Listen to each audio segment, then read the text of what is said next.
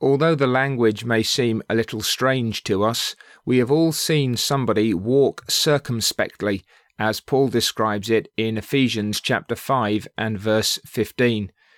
If you've ever seen a barefoot father getting into the room where his children have been playing with Lego and crossing from one side to the other without stepping on any of those phenomenally painful little blocks of plastic, you've seen somebody walk that way.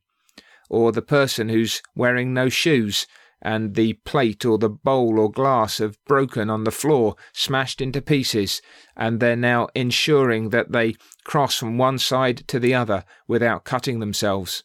Or the person walking through the field where the cows have been, taking care where they put their feet to make sure that they don't foul themselves on what the cows have left behind. That's what it means to walk circumspectly. It means to move with care, to navigate carefully through the space in which you find yourself. And that's what Paul has in mind when he says to the children of light, See then that you walk circumspectly, not as fools, but as wise, redeeming the time, because the days are evil. The apostle has just been insisting upon the relationship that God's people sustain to him and therefore the way in which they live. And it is this language then that he brings to bear. He wants us to make our way through the world wisely and carefully, to show thoughtful deliberation and precision in where we put our feet as we navigate this world in a spiritual and moral sense.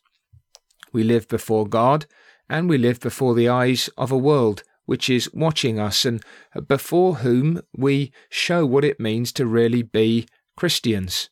And with that in mind, we cannot just skip through the world with blithe indifference, stroll through the world with a careless thoughtlessness, or trip along in cheerful ignorance.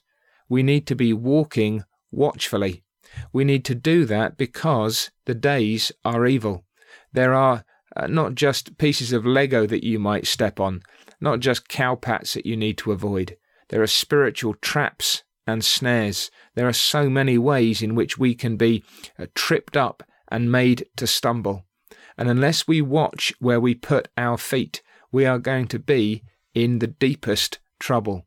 If we are not careful as to what's taking place around us, if we're not aware of our surroundings, if we're not conscious of the devices, the schemes that the devil has to uh, entrap us, if we're not uh, aware of the tendencies perhaps of our own souls, the inclinations of our hearts, the uh, sins that still swirl around us, and the temptations that would entice us, we will slip. We will step in the wrong way. We will hurt ourselves and others. We will offend against our God. And so, if you're a Christian, you need to walk circumspectly. You need to watch with this careful diligence. You need to be aware of all these things, not as a fool, but as a truly wise man. It means being aware of yourself and aware of your surroundings. It means asking the right questions, being aware of the particular dangers, understanding the times and the seasons, and making sure that you place your feet in the right places.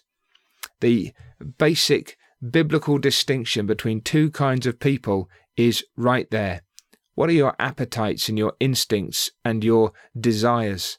Are they the ones that belong to the fool, or are they the ones that belong to the wise person, the one who walks by conviction and according to instruction and with direction?